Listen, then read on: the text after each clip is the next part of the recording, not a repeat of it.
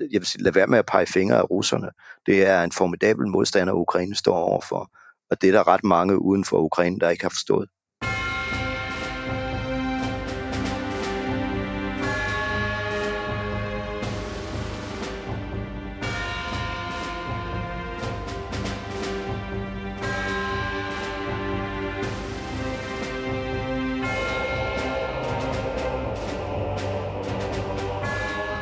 Goddag igen, og velkommen til Krigskunst podcast, hvor vi hver måned taler om et aktuelt militært eller sikkerhedspolitisk emne med skiftende eksperter.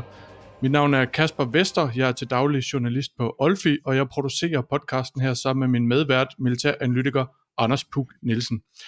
I dag har vi besøg af Carsten Rasmussen til en samtale om krigen i Ukraine, men før vi tager hul på den, så skal jeg lige huske at nævne, at alle medvirkende alene giver udtryk for egne meninger i dette program, og altså ikke taler på vegne af organisationer eller virksomheder, som de måtte have en forbindelse til. Og med formale ud af verden, så lad os få en øh, nærmere præsentation af emne og gæst, Anders. Ja, tak skal du have. Sidst vi havde Carsten Rasmussen med i Krigskunst podcast, det var tilbage i august måned. Dengang havde Ukraine lige startet deres Kherson-offensiv, og vi havde ikke rigtig set nogen resultater af det endnu. Og faktisk så var der en stor debat på, om sådan, hvorfor, hvorfor gik det så langsomt, og om Ukraine må overhovedet ville være i stand til at skabe nogle resultater.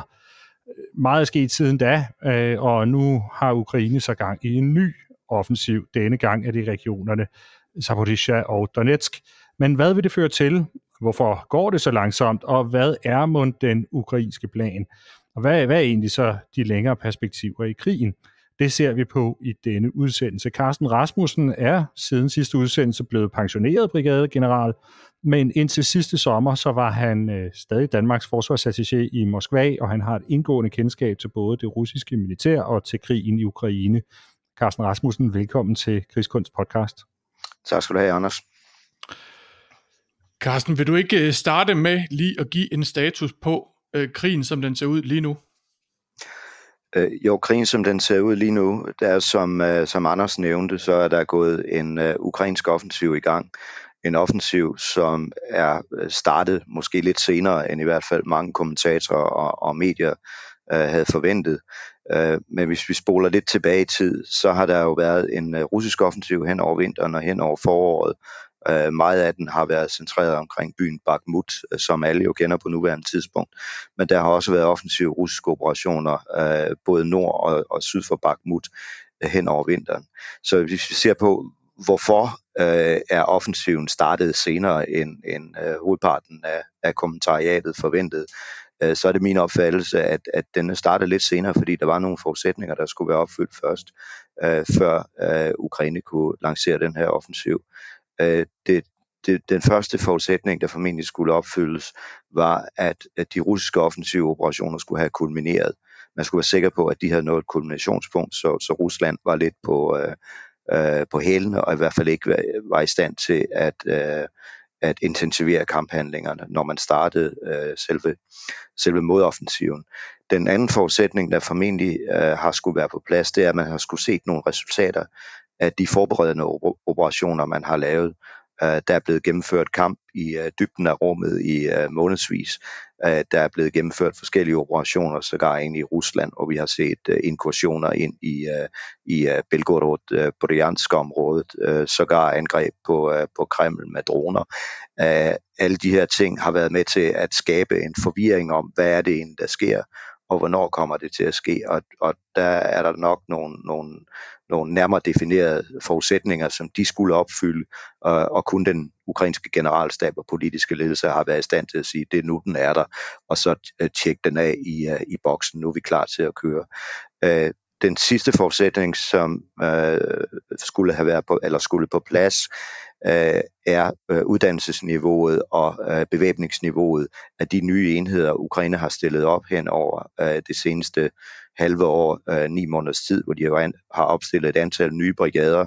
Øh, nogen siger 12, nogen siger 16, jeg kender ikke det præcise tal, men en del af de her nye brigader, eller hovedparten af de her nye brigader, er blevet bevæbnet med, med vestlig materiel, så det har man skulle modtage det materiel, man har ud, skulle uddanne personel på det, man skulle have logistikken på plads, før man var klar til at, at rulle med det.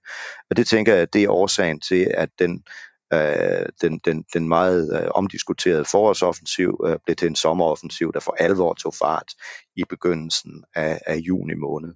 Øh, og der hvor vi er lige nu, er, at, at Ukraine har iværksat en øh, modoffensiv, øh, som kører i primært to, måske tre akser i, øh, i øh, uh, Zaporizhia i Donetsk, og så er der en, hvad jeg anser som en, en øh, sekundær akse øh, op omkring Bakhmut, Bakhmut hvor ukrainerne øh, angriber både nord og syd for byen.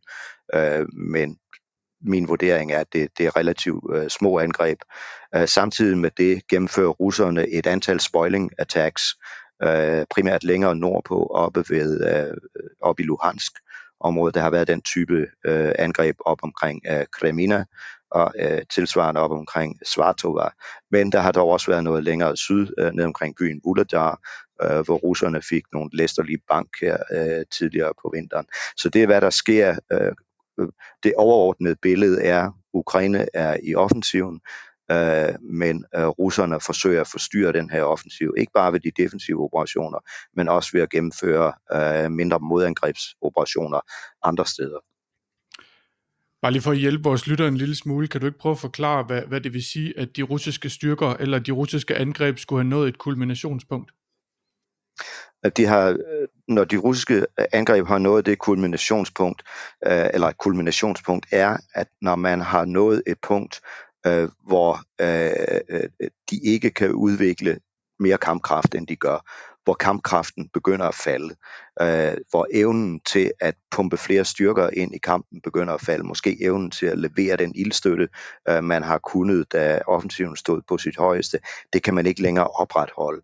Altså så har, så har et angreb nået sin, sin kulminationspunkt, og, og intensiteten af ilden, intensiteten af angrebene øh, tager af, og det punkt øh, nåede russerne øh, formentlig en gang i løbet af april og maj måned.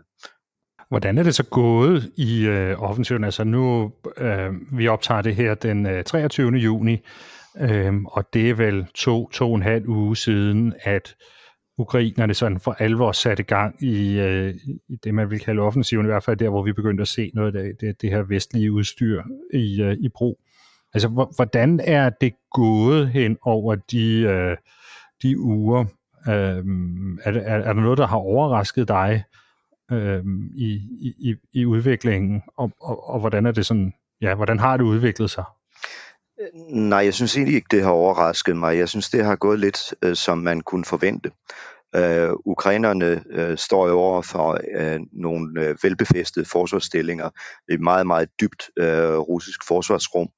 Og, og den fase, ukrainerne er i de første uger af offensiven, og der er vi stadigvæk. Øh, skal jeg dog sige med det forbehold, at den information, jeg baserer det, jeg siger på, er jo minimum to til tre dage gammel. Øh, det er jo den situation, vi alle er i lige i øjeblikket, så der kan være sket noget, vi slet ikke er vidne om. Nå, men den situation, som, øh, som Ukraine står i uh, nu, det er, at man skal have fundet ud af, hvor kan man lægge tyngden hen. Uh, og det skal man gøre. Det, man kan i virkeligheden sammenligne, det er lidt spil hvor man presser på mange forskellige steder. Jeg har nævnt tre øh, primære akser, men hvis man deler det op, så kan endnu mere, så er der måske 9, måske 12 forskellige angrebsakser, ukrainerne har, har brugt i løbet af de her øh, 14 dage, 3 uger, det har været i gang.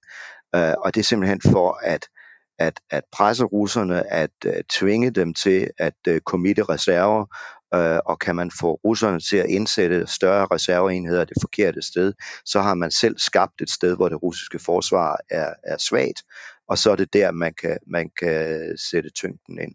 Og der skal man jo have i mente, når, når man gennemfører sådan et angreb her, så gennemfører man det ind i et meget dybt rum. Russerne kæmper den russiske forsvarsdoktrin, som i øvrigt er identiske med den sovjetiske forsvarsdoktrin, som en del af de ældre lyttere nok kender, øh, den er jo karakteriseret ved, at man har en zone af, øh, på op mod 10 km dybde foran an, uh, hovedstillingerne. I den zone, der ligger der uh, posteringer. Når jeg siger posteringer, så er det ikke en hjemmeværnspostering, men en halv deling, der ligger det. Posteringer her kan være op til kampbataljoner, der ligger i de posteringer og før man kommer igennem den her sikkerhedszone, når man ikke ind til hovedstillingerne. Og hovedstillingerne er så typisk i minimum to echelonger, øh, hvor der ligger øh, bataljoner og regimenter igen. Og øh, de ukrainske indbrud, vi har set i det russiske system indtil nu, har, så vi kan se, maksimalt været op til 10-12 km dybe. Og det vil sige, at man befinder sig stadigvæk formentlig i den russiske sikkerhedszone, og man er ikke påbegyndt et gennembrud af den egentlige forsvarslinje endnu. Det er ikke overraskende. Det er en lang, det er en meget, meget sej kamp at komme ind og lave et gennembrud af et, øh, af et øh, velforberedt forsvar. Øh, det er frygteligt tabsgivende. Det er noget af det værste, man kan sætte en, øh, en herresoldat til. Det er at øh, kæmpe den her form for, for gennembrudskamp. Det er der, ukrainerne står lige nu. Og hvornår det er overstået, det ved vi et par dage efter, det er overstået, fordi så kan det lige pludselig gå meget hurtigt. Nu har du nævnt øh, nogle forudsætninger for, at, at ukrainerne i det hele taget kunne sætte gang i, i den her modoffensiv, vi ser lige nu. Hvis man sådan mere generelt skal løfte blikket lidt, hvad kræver det så for militære styrker at få succes med sådan en, en operation, sådan mere generelt? Det, er, for at få succes, vil jeg sige, det kræver et antal ting. For det første kræver det, at man kan få fjenden til at reagere uhensigtsmæssigt. Altså kan man få fjenden til at sende sine reserver de forkerte steder hen, og kan man så have held af ved hjælp af, af, af, af, af sekundære angreb ved hjælp af, af kamp i dybden af rummet, at binde de reserver der, så har man en af forudsætningerne til stede. En anden forudsætning, som man også, hvis man ser på det sådan rent doktrinært, bør have til stede, det er, at man skal kunne isolere og bekæmpe de enheder, man står over for stykvis. Og der har ukrainerne et kæmpe problem øh, i øjeblikket, øh, fordi Ukraine er svag i luftrummet. Det er der øh, fly, kamphelikopter øh, øh, kommer ind i billedet, og hvis vi ser på alle de gode ting, Vesten har gjort for Ukraine hen over de senere måneder, øh, så er det alt det, vi har leveret, de kunne bruge på landjorden, og alt det luftværn, vi har leveret, som kunne bruges øh, til at beskytte ukrainske byer og ukrainsk infrastruktur. Der, hvor vi måske har fejlet fra vestens side af, det er, at vi har ikke givet dem kampfly, som kunne angribe jordmål. Vi har ikke givet dem kamphelikopter, for eksempel Apache. Vi har ikke givet dem short range air defense, altså kortrækkende luftværn, som kan indsættes sammen med herreenheder i front. Så ukrainerne har en, en efter min opfattelse en helt evident svaghed i den måde, de er udrustet på lige nu. Øh, om de er stærke nok til at, at vinde kampen alligevel, øh, det ved jeg ikke. Det kan kun tiden vise. Men de må, de må selv tro på det. Ellers har de jo nok ikke iværksat øh, offensiven på nuværende tidspunkt. Men kan du prøve at øh, ligesom tegne billedet af, hvordan, hvordan ser de øh, forsvarslinjer ud, som øh, ukrainerne skal gennembryde? Altså fordi det er, jo, det er jo noget med, at der er nogle, øh, nogle forhindringer, og, øh, så det er jo ikke bare soldater, man kæmper mod. Nej. Altså, der, øh, forsvarslinjerne står, består af en, en, en kombination af, af, af nedgravet, altså feltbefæstede øh, stillinger, der er soldater i. Øh, så er der lagt øh, rigtig mange minefelter ud øh, i øh, hele det sydlige Ukraine. Øh, der er lavet øh, øh hindringer, der skal forhindre øh, pansrede køretøjer i at bryde igennem. Og det er hindringer, der dels består af pansergrave, øh, dem kan man se fra satellitterne af, hvis man nærstuderer, hvad der er tilgængeligt på, på, øh, på kommersielle satellitbilleder, at man har simpelthen gravet nogle, nogle dybe, brede grøfter, som øh, pansrede køretøjer har svært ved at passere. Øh, man har opstillet øh, panserhindringer i, øh, i øh, hvad hedder det, beton, øh, de her såkaldte dragetænder, som øh, de står mange steder i øh, både det sydlige og det østlige øh, Ukraine i dag. Og, og endelig er der jo ting som øh, pigtråd og alt muligt andet. Så det, øh, og så har man jo så brugt oversvømmelser også i en del af rummet. Det, det tænker jeg, vi vender jo nok tilbage til på et tidspunkt. Øh, men det er også anvendt som, et, øh, som en hindring i den her kamp. Så det er en, jeg vil sige, det er en formidabel forhindring, ukrainerne står lige midt i at gennembryde i øjeblikket. Øh, og den er meget, meget dyb. Øh, jævnfør satellitbilleder, så ser det ud til, at russerne har forberedt op til syv forsvarslinjer i, øh, i den, den østlige del af det, øh, i den vestlige del af det rum, de, øh, de angriber i i øjeblikket, altså i Zaporizhia. Øh, så det kan blive en lang og sej kamp. Når jeg siger, at der er et forberedt syv forsvarslinjer, så betyder det ikke, at der er soldater øh, i alle de her forsvarslinjer. Øh, de er kun i dele af, af forsvarsrummet, og noget af det, Ukraine øh, arbejder på i øjeblikket, er sandsynligvis at få russerne til at smide øh, soldaterne i de forkerte forsvarsstillinger, og så angribe der, hvor de enten ikke er besat eller meget tyndt besat. Du tog selv lige hul på det, det her med betydningen af, at Ukraine ikke har luftherredømme. Øhm, kan du ikke prøve at forklare lidt nærmere, hvad, hvad det rent faktisk betyder, og måske også for lyttere, som ikke lige ved, hvor vigtig luftherredømme er i en, kan være i en landkrig. Altså hvorfor er det det, du nævner det her med, at vi ikke har doneret kampfly, i hvert fald ikke særlig mange, og vi har jo talt om F-16 fly længere og sådan nogle ting. Hvorfor er det, det er vigtigt, og hvad er det F-16 flyene, hvis de bliver doneret på et tidspunkt, kan være med til at ændre? F-16-flyene og, og kamphelikopter og andre fly, det behøver ikke nødvendigvis være F-16. Det er der mange fly, der kan, bare de har den rigtige bevæbning. Det er, at de kan være med til at skabe en, øh, en paraply øh, over landstyrkerne, øh, som gør det muligt for dem at, øh, at bevæge sig uden at de konstant er øh, udsat for angreb fra luften. Og vi har her hen over de seneste par uger, har vi jo set en, en mere øh, intensiv indsættelse af, af russiske fly, øh, der er blevet deployeret, jeg tror det var 20 russiske kamphelikopter, øh, til et område syd for, for Zaporizhia-fronten, og de har også været indsat. Jeg så her til morgen, at øh, ukrainerne meddelte, at de havde skudt en af de her kamphelikoptere ned. Men situationen er i, øjeblik, er i øjeblikket sådan, at, at russerne relativt frit kan operere med de her fly mod de ukrainske landstyrker, og det påfører dem øh, tab, og det gør det meget, øh, det gør det meget vanskeligt, meget farligt at, øh, at gennemføre manøvrer med pansrede enheder. Hvorfor er det, at ukrainerne ikke er i stand til at, øh, at håndtere den her øh, trussel fra, øh, øh, fra kamphelikopter? Altså det, jeg tænker, det er, at de flyver vel ret lavt. Altså umiddelbart, så, så tænker jeg, at det er noget mobil luftforsvar, som man godt kunne have med frem som man ja, kan bruge det, men, men øh, det, øh, Ukraine mangler øh, øh, kortrækkende luftforsvar, mobil luftforsvar i tilstrækkelig mængde til at dække det her. De, de har simpelthen ikke nok af det. Øh, der, er, eller der har været prioritet til at udruste øh, Ukraine med luftforsvar, øh, som kunne beskytte infrastruktur og byer, øh, og luftforsvar, som øh, går med pansrede enheder ind i en offensiv operation. Det er ikke det er ikke det, der har været prioriteten. Det har de, de, de ikke fået nok af. De har noget af det, men det kræver rigtig meget at gå ind i en operation som den her. Okay, så det er virkelig sådan et dobbelt problem, men de mangler både flyene og, og også det, øh, det kortrækkende luftforsvar. Afgjort, det er kombinationen af de to ting, der skal til for at skabe den, den, den sikre boble, øh, øh, herrestyrkerne kan manøvrere i, i offensiven.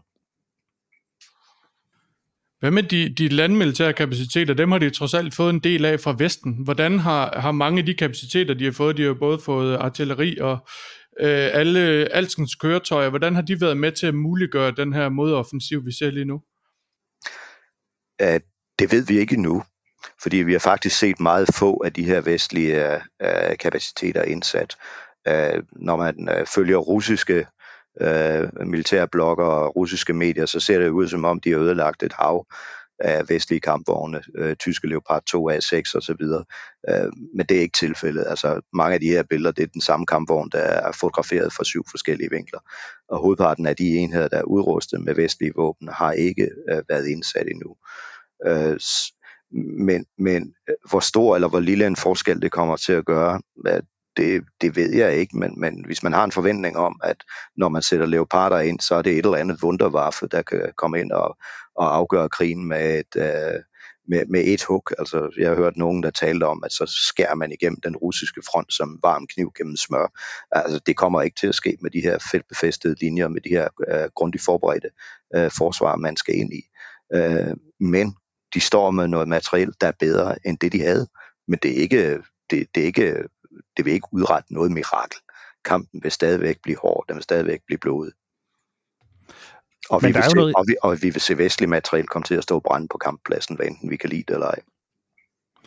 Men, men der er jo noget interessant i det, du siger, og det er jo, at det betyder jo så også, at størstedelen af det her er ikke blevet indsat endnu. Altså det, vi ser lige i øjeblikket, det er ikke ukrainerne, der trykker øh, med fuld kraft det er det ikke. Øh, Ukra- ukrainerne er, øh, som jeg sagde i en, en del af min indledning, øh, ukrainerne er stadigvæk i den første fase, øh, hvor man angriber over en bred front, altså i mange akser, ind i øh, den russiske sikkerhedszone, der er foran øh, hovedkampstillingerne. Øh, og først når man har gennemført tilstrækkeligt mange af de her angreb og har fundet ud af, hvor er det russerne er svage, øh, så forventer jeg at se den ukrainske hovedstyrke, og der er der vel en, i hvert fald seks brigader, der ikke er committed i kampen endnu, og der forventer jeg at se øh, de brigader, øh, hvoraf øh, en stor del er udrustet med vestlig materiel, der forventer jeg at se dem indsat. Men det er vi ikke nået til endnu.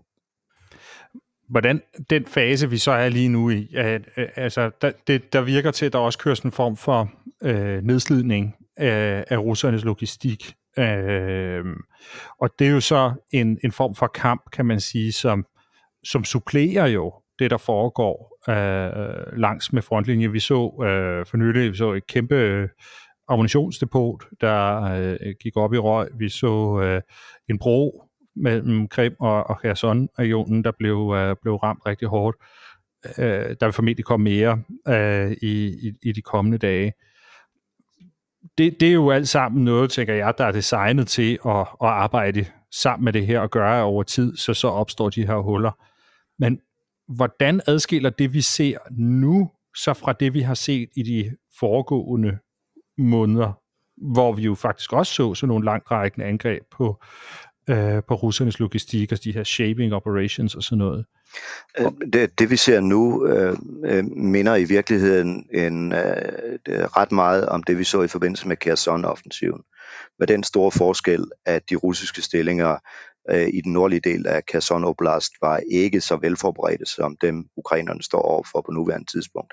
Men hvis vi ser på den taktik, der, der blev anvendt under Kherson-offensiven sidste, øh, sidste efterår, indtil man nåede til det punkt, hvor man kunne smide russerne ud øh, væk fra, fra Dnepros højre bred, øh, så minder det faktisk lidt om hinanden. Altså en, en, en, en, en offensiv, hvor man kombinerer en indsats i front med en indsats i dybden, og de to ting, de er naturligvis nøje øh, synkroniseret, fordi man har jo en plan med, hvad er det, man vil opnå, hvor er det, øh, man helst ikke vil have russerne til at komme frem, hvilke veje er det, man gerne vil have deres reserver, deres logistik kanaliseret øh, øh, af, og sådan nogle ting. Så, så det er en, det, det, det er et orkester, der spiller i hele rummets dybde. Og hvor lang tid kan det... Undskyld udtrykket, orkestret, det er jo normalt anvendt som reference til Wagner-gruppen i den her krig, men uh, jeg kunne ikke finde på et bedre ord. hvor, hvor, hvor lang tid uh, kan det her tage?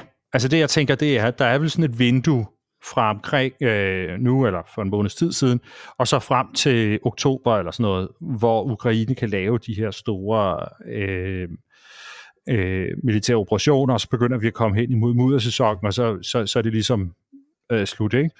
Hvor lang tid kan, hvor lang tid kan det her øh, tage, før at man begynder at skulle være bekymret for, om ukrainernes plan nu, øh, nu faktisk holder? Øh, jamen, når, når jeg øh, lytter til, hvad folk siger, og når jeg læser, så er der jo nogen, der allerede er bekymret for, at den her offensiv, at den går for langsomt frem, at den allerede er ved at gå i stå. Jeg vil sige, der er jeg ikke endnu.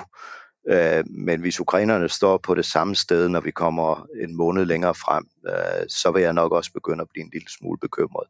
Øh, men men det, det, det er min opfattelse, at der er vi ikke nu. Øh, det er altså en, en hård kamp at komme igennem sikkerhedszonen og nå ned, hvor man kan komme til at lave et egentligt gennembrud af, af hovedforsvarsrummet.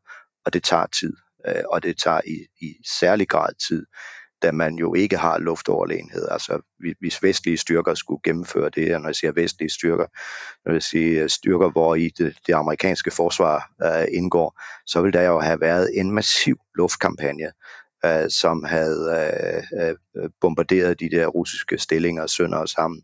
Man formentlig også har brugt øh, termobariske våben til at gennembryde minefelter med. Øh, Ukraine råder ikke over den slags kapaciteter øh, til at gennembryde minefelter med, så de er noget dårligere stillet end en, en øh, vestlig militær styrke, øh, hvor i USA indgår, øh, vil være i en sådan situation. Så derfor kommer det også til at tage længere tid, og ukrainerne kommer til at få flere tab.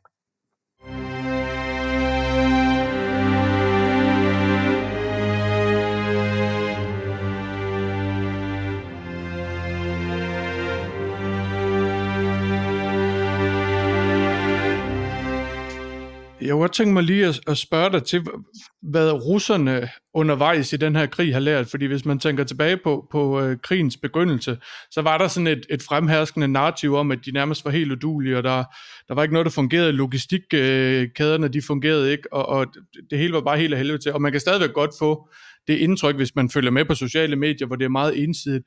Undervejs i de her snart halvandet år, den her krig har varet, Hvordan er russerne så blevet, blevet bedre på slagmarken, og hvordan har det gjort opgaven sværere for de ukrainske styrker? Ja, jamen altså, i, i uh, krigens første fase, der lavede russerne jo ganske rigtigt noget, noget, der lavede de noget rigtig lort, det er der ingen tvivl om. Uh, men uh, de har haft tid til hen over vinteren, og for at blive i sprog, som danske militær forstår, de har både den lidt i deres gamle røde relevanter. Uh, og det kan man se på den måde, de har indrettet forsvarsrummet uh, på. Uh, de er gået tilbage til noget, som er, jeg vil kalde det meget let genkendelig sovjetisk og russisk forsvarsdoktrin. De kæmper nu på den måde, de har lært, og de har øvet. Train as you fight. Nu kæmper de på den måde, de har lært. Og dermed står de langt, langt stærkere end øh, det kaotiske øh, de kaotiske offensive operationer, de lavede i krigens første fase. Øh, så øh, jeg vil sige, lad være med at pege fingre af russerne.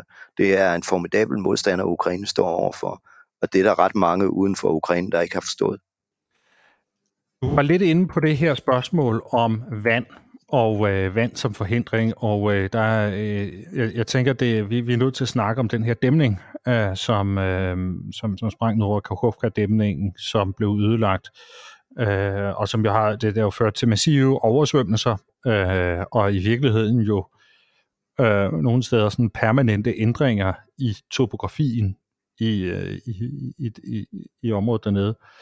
Øhm, jeg, jeg tror, at der, der er vel ikke nogen, der sådan for alvor helt præcist øh, ved, hvordan det foregik. Men altså, hvis man ser på, hvilken militær effekt det har haft, hvad, hvad, hvad, hvad er dit take øh, på det? Øh, at det har haft den, øh, det har, det har primært været en fordel øh, for Rusland øh, at sprænge dæmningen og få øh, oversvømmet øh, terrænet øh, fra Novakakova-dæmningen og så mod syd ned til det Azovske hav, eller ned mod det Azovske hav, øh, Storvold ned mod Sortehavet, hvor Dnipro-floden øh, øh, udmunder.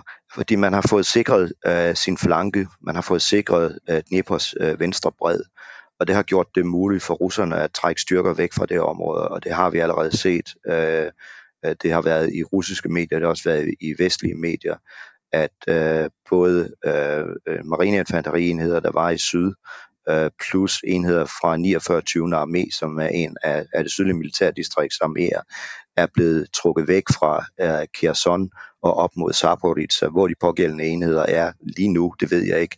Jeg ved heller ikke, hvor store enheder der er tale om. Øh, det, det, det har ikke været muligt for mig at finde ud af, men det bekræftede, øh, jeg vil sige, det bekræftede over for mig den tese, jeg havde umiddelbart efter øh, dæmningen blev sprængt, nemlig at russerne ville opnå en, øh, de ville skabe en flankesikring, øh, der gjorde, at de kunne flytte enheder øh, fra det sydlige område, og de ville skabe en situation, øh, hvor Ukraine ville få meget svært ved at gribe ind mod flanken af det russiske forsvarsrum øh, ved at gennemføre noget øh, ind over øh, Dnipro-floden. Øh, der har været nogle, nogle mindre ukrainske operationer, øh, formentlig specialoperationsstyrker, som har opereret ind i flanken på de russiske styrker. Men, men i den nuværende situation med oversvømning, og det er det, der, der er sket med terrænet dernede på grund af oversvømmelsen, øh, så vil det næppe være muligt for Ukraine at øh, sende en større styrke over Dnipro at falde øh, russerne i flanken, eller falde russerne i ryggen under, under offensiven. Så umiddelbart ser det ud som om Ukraine er stor vrøvl, at, at Rusland har skabt sig en, en, øh, en fordel, i hvert fald i nogen tid her. Ja, ja, fordi det er vel sagen ved det. Altså nu har jeg været, personligt har jeg været sådan lidt øh, forvirret over, hvad, hvad pokker det her det går ud på. Fordi jeg synes, jeg jo på den korte bane, så er det jo rigtigt, så, så skaber man jo den der forhindring. Men det er vel lidt, altså, det er vel lidt som at tisse i bukserne, ikke? Altså, fordi vandet, det forsvinder jo.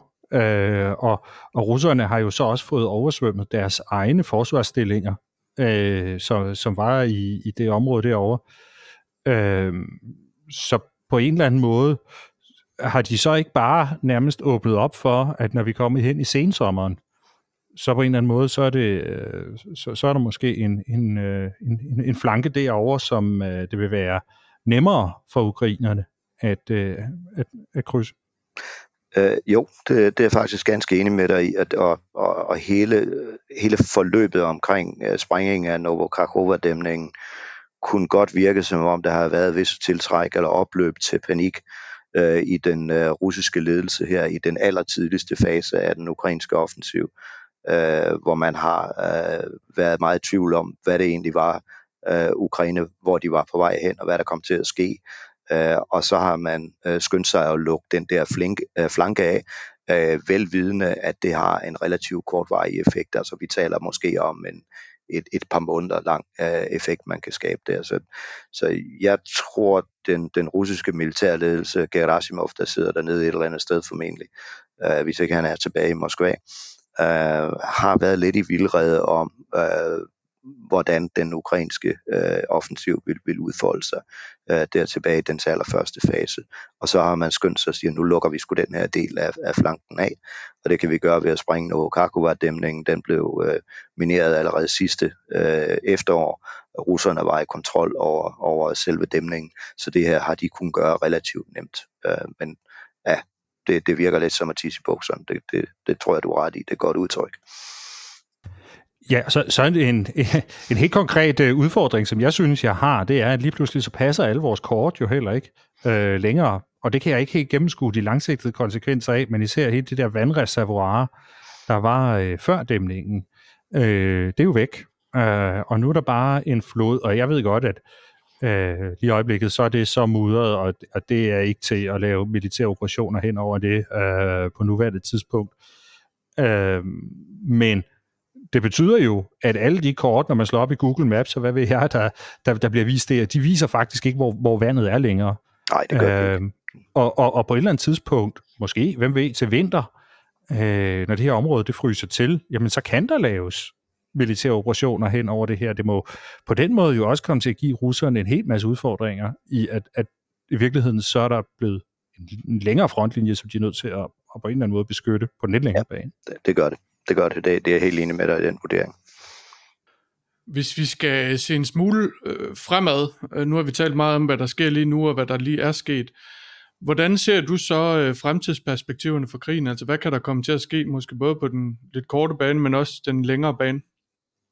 Uh, fremtidsperspektiverne for selve krigen, det tror jeg, det er noget, der har lange udsigter, så det vil jeg nok uh, afholde mig fra at spå ret meget om jeg ser den offensiv, der er i gang nu, som øh, en i en række af offensiver, der kan være med til at afgøre den, øh, den krig, vi står i nu. Øh, det er ikke den første ukrainske offensiv, fordi vi så jo to sammenhængende, men dog geografisk adskilte offensiver øh, sidste år, der tænker jeg på Kharkiv og, og Kherson.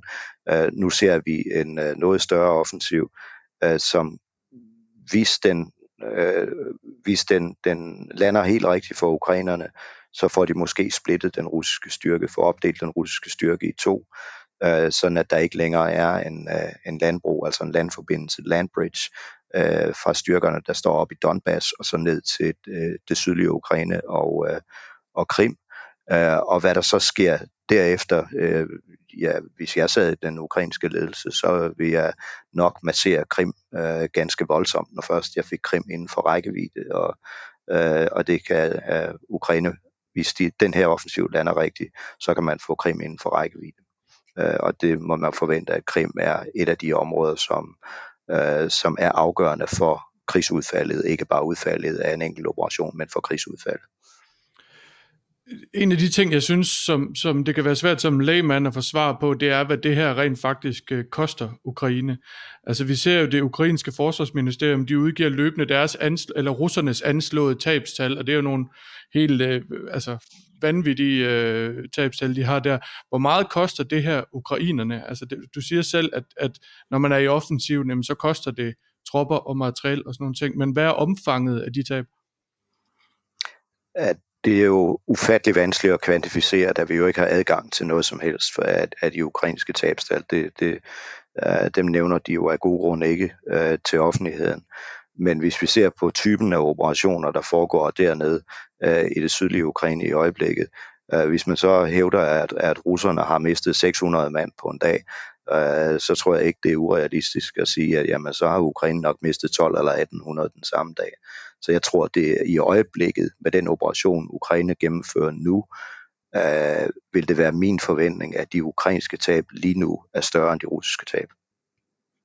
Det har de ikke været, hvis vi ser hen over et længere forløb i krigen, men lige netop i den fase, de står i nu, indtil gennembruddet er skabt, der vil der være meget store tab.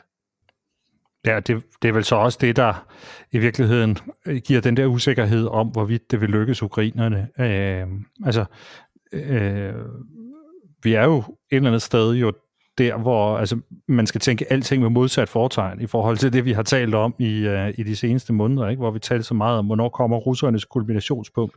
Ja. Altså, det store spørgsmål det er jo nu, hvornår kommer ukrainernes kulminationspunkt, og, ja. og, og vil, det, vil det lykkes at bryde igennem de her stillinger, inden vi kommer til det? Ja, øh, det, det er det der spørgsmålet, men, men øh, hvor kulminationspunktet ligger hen, øh, det ved vi ikke, men vi ved i hvert fald, at kulminationspunktet, vi kommer ikke i nærheden af kulminationspunktet, før Ukraine har kommittet de brigader, øh, som i øjeblikket står og venter på at blive sendt ind i kampen. Øh, hvis de brigader bliver committet på et tidspunkt, og det gør de jo nok, og Ukraine stadigvæk ikke får et, øh, et gennembrud der, så er der en alvorlig risiko for, at vi ser det, der skete for russerne med modsat fortegn. At, at Ukraine kulminerer før, at man får et, øh, et afgørende gennembrud. Men uanset hvordan man vender og drejer det, så er vi vel nok derhen nu, hvor at øh, ligegyldigt hvordan det går med det i den her offensiv, så, så kommer krigen ikke til at stoppe af den årsag. Altså, fordi sådan synes, sådan synes jeg, der var mange, der snakkede om det, hvis vi spoler nogle måneder tilbage, som at nu det er sådan en øh, knald eller fald øh, ting her. Altså, øh, den her offensiv, det, det er det, der ligesom skal øh, afgøre det hele. Hvis det ikke lykkes, så øh, fortsætter krigen. Altså. Der, der, jeg tror ikke, man kan tale om knald eller fald, og hvis man alligevel gør det, så tror jeg, det hører mere hjemme på det politiske niveau end, end på det militære niveau. Uh, en succes i, uh, i offensiven her i 2023 er øh, nok ganske vigtig for Ukraine for at sikre fortsat støtte øh, fra Vesten af øh, til at videreføre kampen. Hvis Ukraine ikke har succes med offensiven, øh, så vil vi formentlig opleve øh, stadig højere røster, der, der argumenterer for, at Ukraine skal indgå et eller andet kompromis med Rusland, og et kompromis med Rusland vil jo indbære, at Ukraine skal afgive territorium øh, og det øh, har øh, ledelsen i Kreml, Storvrov ledelsen i Kiev, øh, så vidt jeg kan forstå, så har de absolut ingen intentioner om at opgive så meget som en centimeter ukrainsk jord på nuværende tidspunkt. Men hvis ikke det lykkes dem at, at, at få gang i en tilbageerobring af Ukraine, så kan det blive vanskeligt at, at, at opretholde den politiske støtte øh, til den ukrainske tilgang, øh, der findes i øjeblikket, eller som der er i øjeblikket i Vesten.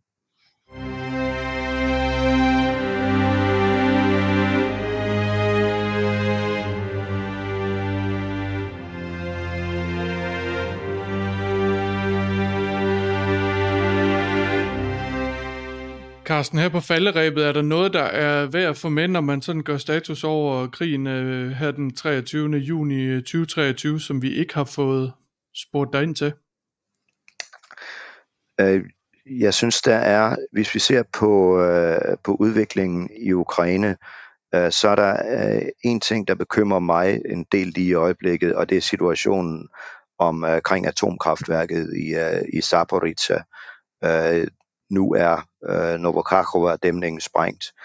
Jeg ser den, den næste sandsynlige eskalation i den retning øh, kunne være en ødelæggelse af øh, atomkraftværket, øh, hvor der jo er, er flere kilder, der siger, at atomkraftværket er mineret øh, fra russiske side, og ydermere så har sprængningen af dæmningen gjort, at formentlig en del af, af, af den drivvand, der burde være til rådighed for atomkraftværket, ikke længere er til rådighed. Så det, det vil være min store bekymring, at vi måske øh, kigger ind i en, øh, i en øh, katastrofe der, en, en ny miljøkatastrofe, øh, som kan få øh, meget vidtrækkende konsekvenser for Ukraine.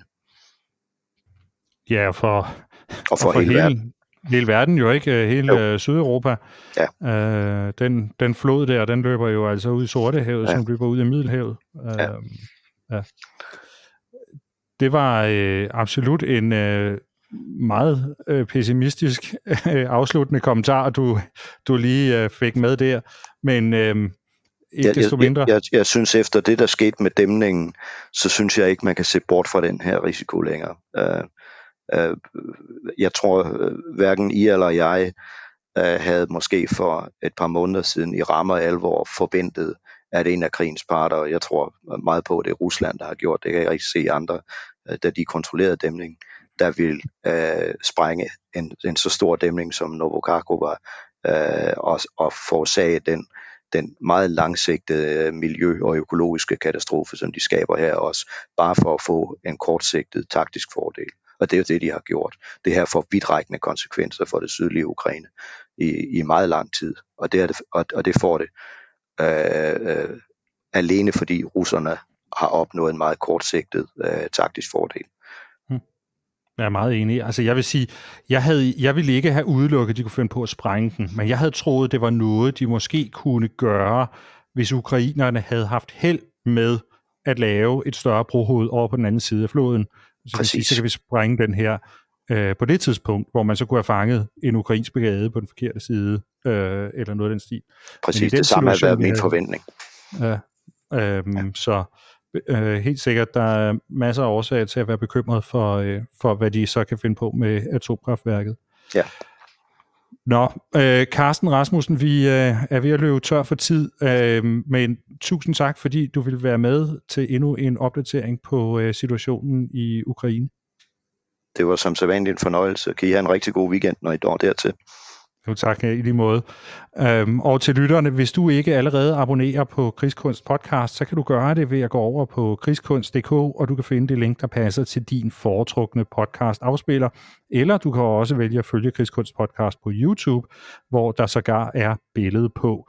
Vi udkommer cirka en gang om måneden, og hver gang er det med en ny samtale om et aktuelt militært emne på genhør.